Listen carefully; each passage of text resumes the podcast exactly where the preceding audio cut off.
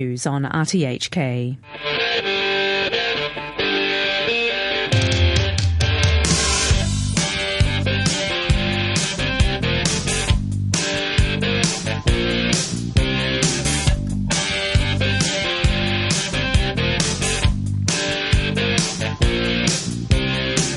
Good morning and welcome to Money for Nothing with me, Renita Malhotra Hora.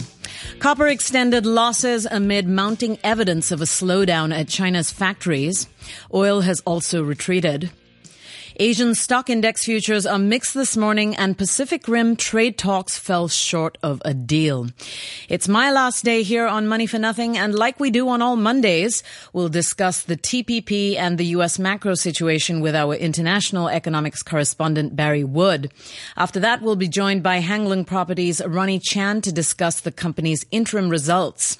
And Tobias Hekster joins us as guest host today. Good morning, Tobias. Morning, Renita. Tobias, China's official manufacturing PMI fell for July to 50. This is a five month low and Chinese stocks were down slightly at the close of last week. Now people are still talking about a fear of contagion. What do you think? I think the key question uh, after the market rout is to what extent it will indeed taper into uh, retail spending and therefore the economy.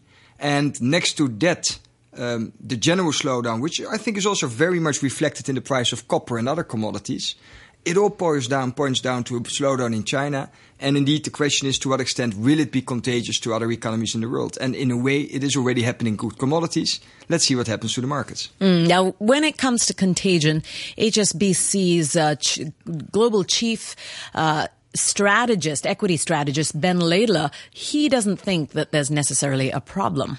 We're reasonably constructive on China. We know people are concerned. We know people are looking at the uh, at, at, the big sell-off in the A-share market. People are worried about contagion from that. Uh, we don't see a lot of contagion. Um, you know, equity ownership in China is, is, is not dramatic. Foreign investors are not uh, weren't very long China A shares. Uh, we think Chinese authorities have an awful lot of broader stimulus for the economy. They've been cutting rates. They've been cutting reserve requirements. Uh, we see a lot more room for that to come through from here. We think we're seeing a trough in the economy um, now, and we're going to see a moderate pickup uh, from uh, from here into year end. And um, people, as you rightly pointed out, are very cautious of that, and we think that's throwing up opportunities here. Why? Why are you so optimistic when you're taking a look at a PMI chart that's under 50 and has been? A moderate pickup in China's economy.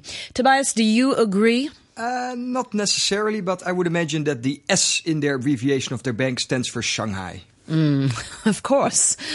Well, uh, uh, speaking of uh, not Shanghai, but a different part of the world, Athens, Greece now. The Athens Stock Exchange is set to plunge by as much as 20% today when trading finally resumes after a five week closure. This is what traders have predicted. The bourse was shut just before the Greek government imposed capital controls at the height of the debt crisis. Traders said that they expect a sharp uh, loss, sharp losses as a result of pent up trading and fears about Greece's worsening economy. And plunging crude oil prices weighed on quarterly earnings at the world's biggest company. ExxonMobil reported that it earned 4.2 $2 billion in the second quarter, which marked a drop of more than 50% from last year. Profits increased in the company's chemical unit during the period, but that wasn't enough to offset the oil price drop. Since last year, Brent crude oil prices have fallen more than 40%. Gianna Bern is the principal of Brookshire Advisory Research, and she told Bloomberg's Scarlet Fu that oil prices may take 12 to 16 months to recover. Yes, I'm, I'm concerned all the way into 2016. I think this is just the beginning. I think what we're going to continue to see are asset write downs. Uh, layoffs, asset sales, and as I had mentioned to one of your producers, this is what I'd call the perfect storm in an energy bear market. So, uh, besides all of the, the drop in crude oil prices, I mean, the, the industry has to contend with the downturn in China and the price war with OPEC. And I just don't see that letting up anytime soon. A quick announcement now from the Transport Department. Uh, due to a traffic accident, part of the lanes of Waterloo Road, Tsui bound near St. George's Building are closed to traffic. And there are traffic queues on uh, Waterloo Road that end at Baptist Hospital.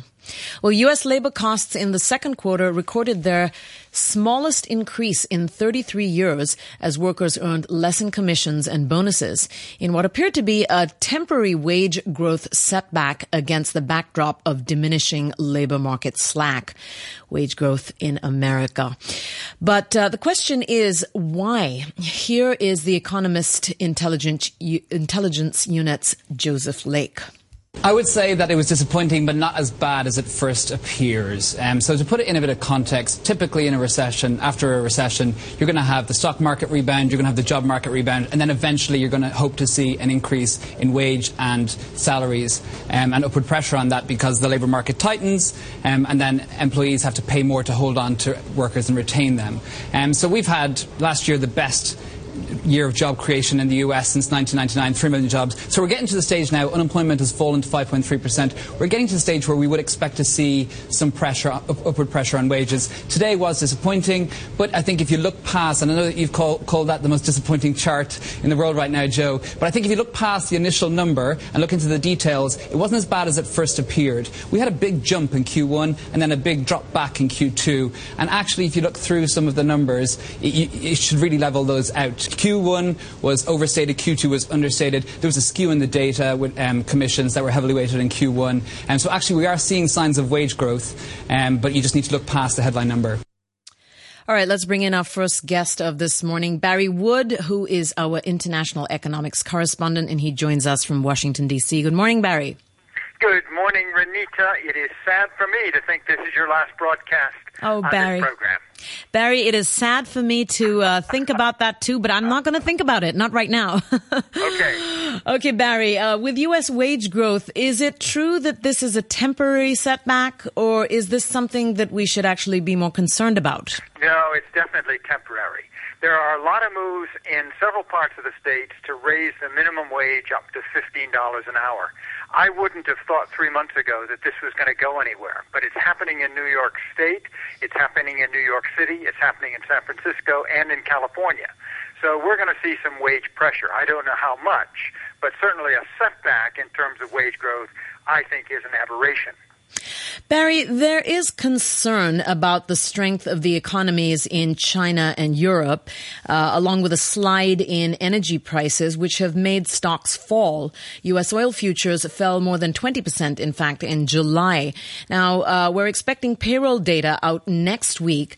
How likely are we to see a strong, or at least a gain, if not that strong, in jobs? Oh, I think it's going to be a good report, Renita. Uh, July job growth is likely to be in the neighborhood of 225,000. That uh, could bring the unemployment rate, which is already quite low, about 5% down, uh, another tick. So I think we're, we're doing well. And combine that with the Q2 GDP report that showed initially 2.3% annual rate of growth in the second quarter, revised the very bad first quarter down to a growth of 0.6% in the first quarter. I think the U.S. economy is doing very well, and I think it's going to get better. Certainly in the second half of the year, we'll get from a 2.3% growth rate, I think, closer to 3 or even 3.5.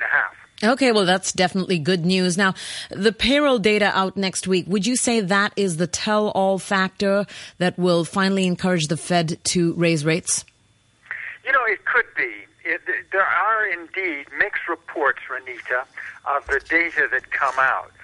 And I think that you've got a growing sense that the interest rate has got to rise. I think the Fed has been telegraphing that we may see some action in September. And after all, that's only a month away. So I think if you get a very strong jobs report, September becomes likely for a rate increase. Tobias, what do you think about that? Is it going to move the needle on the S&P? I think so much has already been expected, and it's most likely going to be a bit of a nominal raise. So again, we're going to look forward to if they do it in September, what's going to be their trajectory going forward. If they don't do it in September, actually the same thing. All right.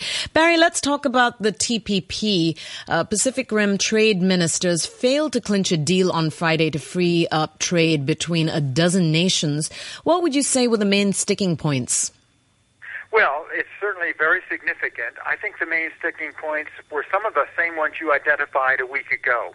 They are the pharmaceuticals, particularly the patent protection for these new drugs that are being developed. I think a lot of the countries, aside from the United States, worry about the availability of generic drugs. The Americans want 12 years on some of these new drugs that are coming. Sugar has been a problem. Auto parts has been a problem. Agricultural goods into Japan is a problem.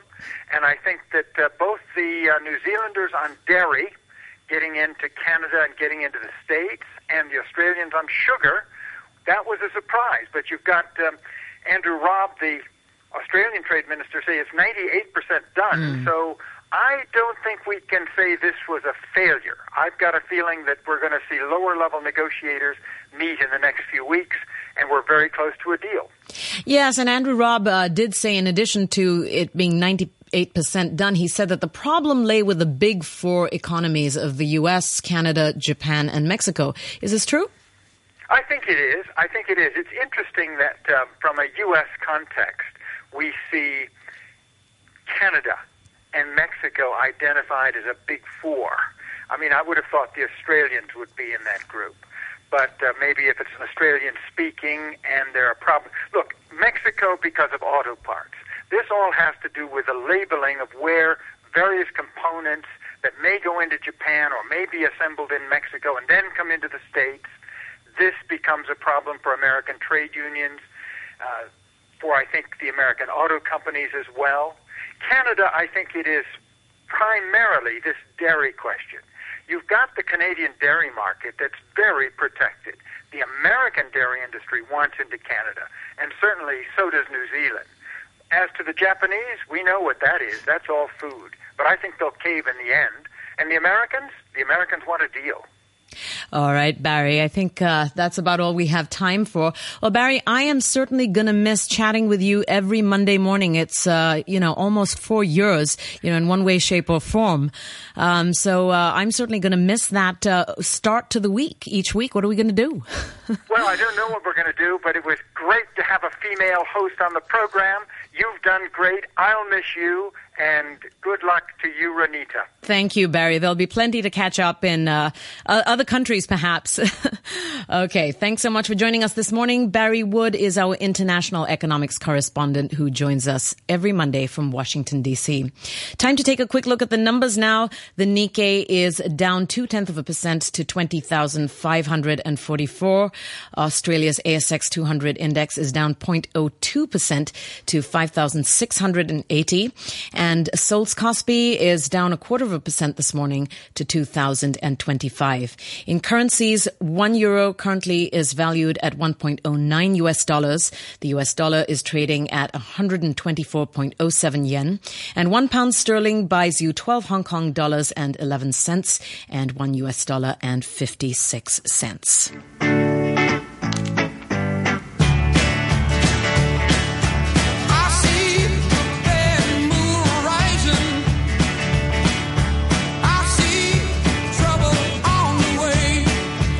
The time is now 8:16 a.m. and Hang Lung Properties released their interim results last Thursday. Profits for the first half were up 3% to 4,607 million Hong Kong dollars year on year, while its core business, property leasing, rose 9% to 3,862 million Hong Kong dollars. But property sales turnover was down 17%. Let's bring in their chairman Ronnie Chan to understand understand more about the numbers. Good morning, Ronnie. Morning. Ronnie, so despite the property slump in China, profits for your core business were up. Tell us why. Well, first of all, I think the property leasing business, the retail sales in mainland China has been very, very weak. Uh, but that's nothing new. It has been so for the last two, three years. Uh, we were fortunate to have done a couple of things. Number one, we have new properties that have been brought on.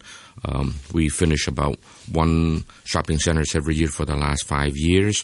But I think more importantly, in Shanghai, we have uh, done a lot of work to uh, change the tenant mix. We have uh, several, about six or eight major, major brands that have wanted anywhere from 57% to eight to five times more space. Uh, several big names such as Chanel wanted to double their space uh, in our Plaza 66, and all that brought in a much higher rent. And I do expect that the second half we should be able to do satisfactorily.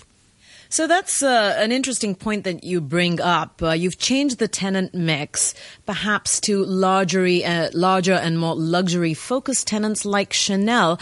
However, analysts are telling us about a decline in luxury spending on the mainland. How do you expect that this will affect your business?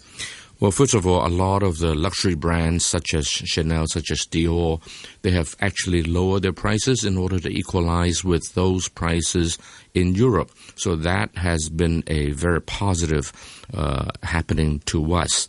Uh, yes, overall luxury sales uh, is down, but that also means that they want to concentrate. They don't want to have another. F- they don't want to have five stores, say, in one city. They just want to have two.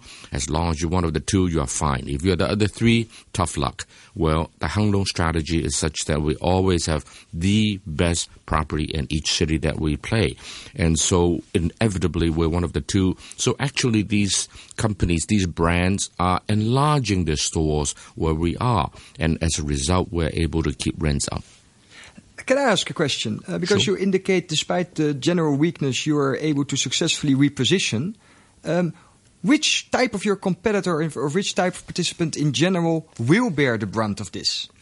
Well, many of the shopping centers in mainland China are really, really terribly designed and built. They will suffer, there's no doubt. There are others who feign to be uh, five star shopping centers, uh, and yet they are not. So eventually, when the tough market comes, their real condition are exposed, and so some of them have been going down market. I know one major companies have publicly announced, besides closure of many of their properties, they also have to go down market for the entire portfolio. Now that is a terrible thing to do, because once you go down market, you bump into a lot of competitors. At the very top, there's very few and there are very few, even fewer than, that know what they're doing for the truly four or five star shopping uh, properties. And so most of the people will be hurt, and a few will win bigger and bigger. As I say, winner takes all, such is the nature of the high end retail business in China. So, Ronnie, what I'm hearing from you is that it is very important to retain this five star status when it comes to shopping malls. But wouldn't you say that is only true for tier one cities in China? Uh, so far, the tier one cities have performed uh, quite okay. Uh, it was weak about uh, six to twelve months ago, but I think it has come back quite well in the last six months. Second tier cities have yet to develop a taste, shall I say, uh, for the truly five star goods. But looking ahead a little down the road, there's just no question on my mind that in second tier cities, people are now becoming more and more wealthy. Salary growth has been great. Businesses are still doing fine. And so I think the second tier will no doubt see a rise in luxury retail, and we're positioned to take advantage of it. Ronnie, what would you say is Hang Lung's biggest uh, strategic or growth priority for the second quarter? Well, we will do more of the same, and that is uh, we are enhancing all our assets, our properties, uh, both in Hong Kong and in the mainland. For example, in Shanghai, the two shopping centers, uh, well, two commercial complexes that we have, we're spending about 1.3 billion Hong Kong dollars in the next two years or so to upgrade it. So whereas when market is down, everybody is cutting costs and so forth, we're going the other direction. We believe in the long-term health of the high-end retail shopping business in the mainland of China, and we have the financial strength. We have basically been debt free, net debt free for the last uh, 10 years or so. And so we're spending money to upgrade our property so that when the market finally turns, we'll be the biggest winner, hopefully, at that time. All right, Ronnie, thank you so much for joining us this morning. Uh, Ronnie Chan is the president, uh, chairman of Hang Lung Properties, and he joins us here on Money for Nothing to discuss the company's interim results. Well, we have another quick uh, announcement from the Transport Department. Part of the lanes of Waterloo Road, Tsim Sha Tsui, bound near St. George's Building, which were closed due to a traffic accident, are now reopened to all traffic. Traffic queues may take some time to disperse Well, we are uh, a few minutes short uh, of the end of the show. Uh, we're going to end on a little bit of a different note today. Tobias, uh, let's discuss what we should be looking for in financial markets uh, as we, you know, head into this week. Um, I think one thing mentioned uh, interesting will be the opening of the Greek market this morning on Monday, and could result in a lot of fireworks. Indeed, it was indicated to go down. From a European perspective, you can also see if you're pissed off because you have to pay for all this Greek fun, at least you can try to participate. If the Greek banks won't go down, you might pick them up at bargain basement prices. Another one that's interesting, some Greek companies actually are not as Greek centered as you think. So if we're going to get a general wipe down of stocks, maybe you can pick up some names. Uh, one thing that surprised me is the Folli Follie firm, which I saw in Hong Kong, that apparently turns out to be Greek. The Folli Follie Folly firm. Yeah, it's, it's, they do retail. Uh, I don't know exactly what they do, but you see them in a lot of uh, main street shopping uh, areas, and apparently it's Greek. Tobias, you know, with the amount of money that Greece is now negotiating for, you know, with the IMF and, um, you know, the European Commission, uh, and if you look at the reasons why, you know, it's to repay, it's to recapitalize the banks, it's to repay these emergency bridge, bridge loans. Isn't this a question of the same old, same old, or am I missing something? Absolutely, and um, it's it's a classic extend and pretend and hope that something will improve. One thing to say is that before the I dare say uh, idiots of Syriza took over, there was finally um, some improvement. They had a positive primary balance in Greece. The economy was starting to pick up a bit, and these guys took us back a couple of years. And yeah, we have to kick the can down the road in order to hope for some green shoots to uh, to pick up again. Tobias, I always appreciate the way you tell it to us just like it is. When we first had you on this show, uh, we sort of uh, looked at you and said, Oh, you're a mad professor. I don't think you're a mad professor. You're just like madly in love with the subject. So thank you for your contribution. Tobias Hekster is the CIO and senior strategist at uh, True Partner Advisor. Time to look at the numbers now. The Nikkei is down three tenths of a percent to 20,522. Australia's ASX 200 index is down 0.11% to 5,675 and Seoul's Kospi is down half a percent to 2,020. Gold currently stands at $1,091 per ounce and Brent crude oil at uh, $51.81. Well, uh, here we are. We are almost at the end of the show. What was uh, my very last show uh, on uh, Money for Nothing and here at Radio 3. So I thought it befitting to close with the anthem uh, for which uh, this show was named. You see, back in the early days when we were still in the planning stages, we were inspired by Dire Straits' song Money for Nothing. For songwriters uh, Mark Knopfler and Sting, it was more about mocking the guys on MTV, you know, who could get their money for nothing and their chicks for free, but we took a bit of a different spin on it. For us, it was about the listeners. For us, it was about you guys because we wanted to give you the opportunity to make some money for nothing but tuning in to Radio 3 each morning at 8 a.m.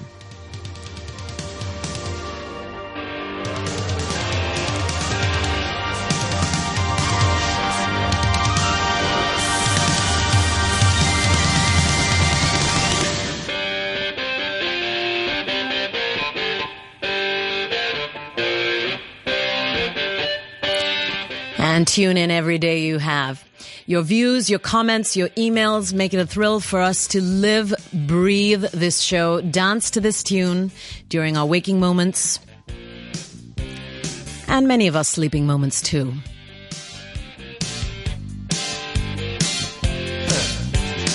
Look at them yo-yos, that's the way you do it. You play the guitar on the MTV, that ain't working, that's the way chicks for free. Now that ain't working, that's the way you do it. Let me tell you, damn guys ain't dumb.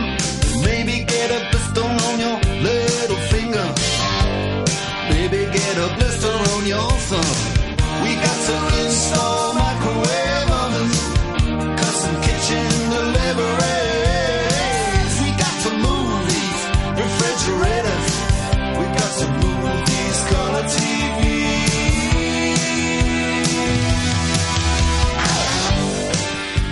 A big thank you to everybody who has helped out on the show. Our producer, Sandra Lamb. All the techs, Andy, Tongor, James, who make everything happen behind the board.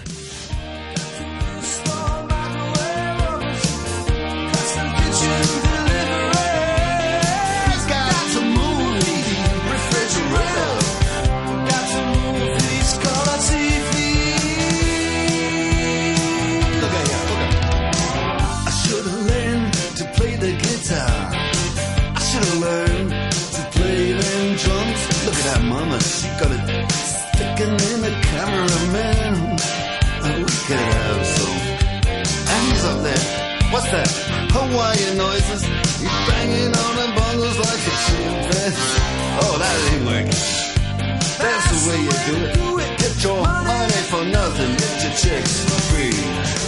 We got to install microwave oven, custom kitchen delivery.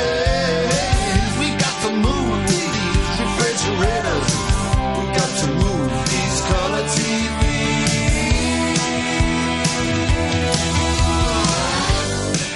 Richard Harris will be here tomorrow to present the show for the next couple of weeks, and Peter Lewis after that.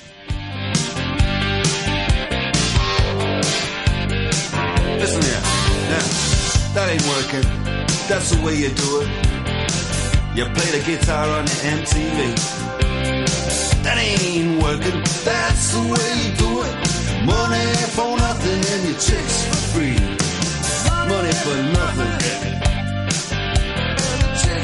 So I'm not so sure about the chicks for free, but I certainly hope we've helped you to make your fair share of money for nothing but your loyal listenership. It's been fun, folks. Auf Wiedersehen until we meet again.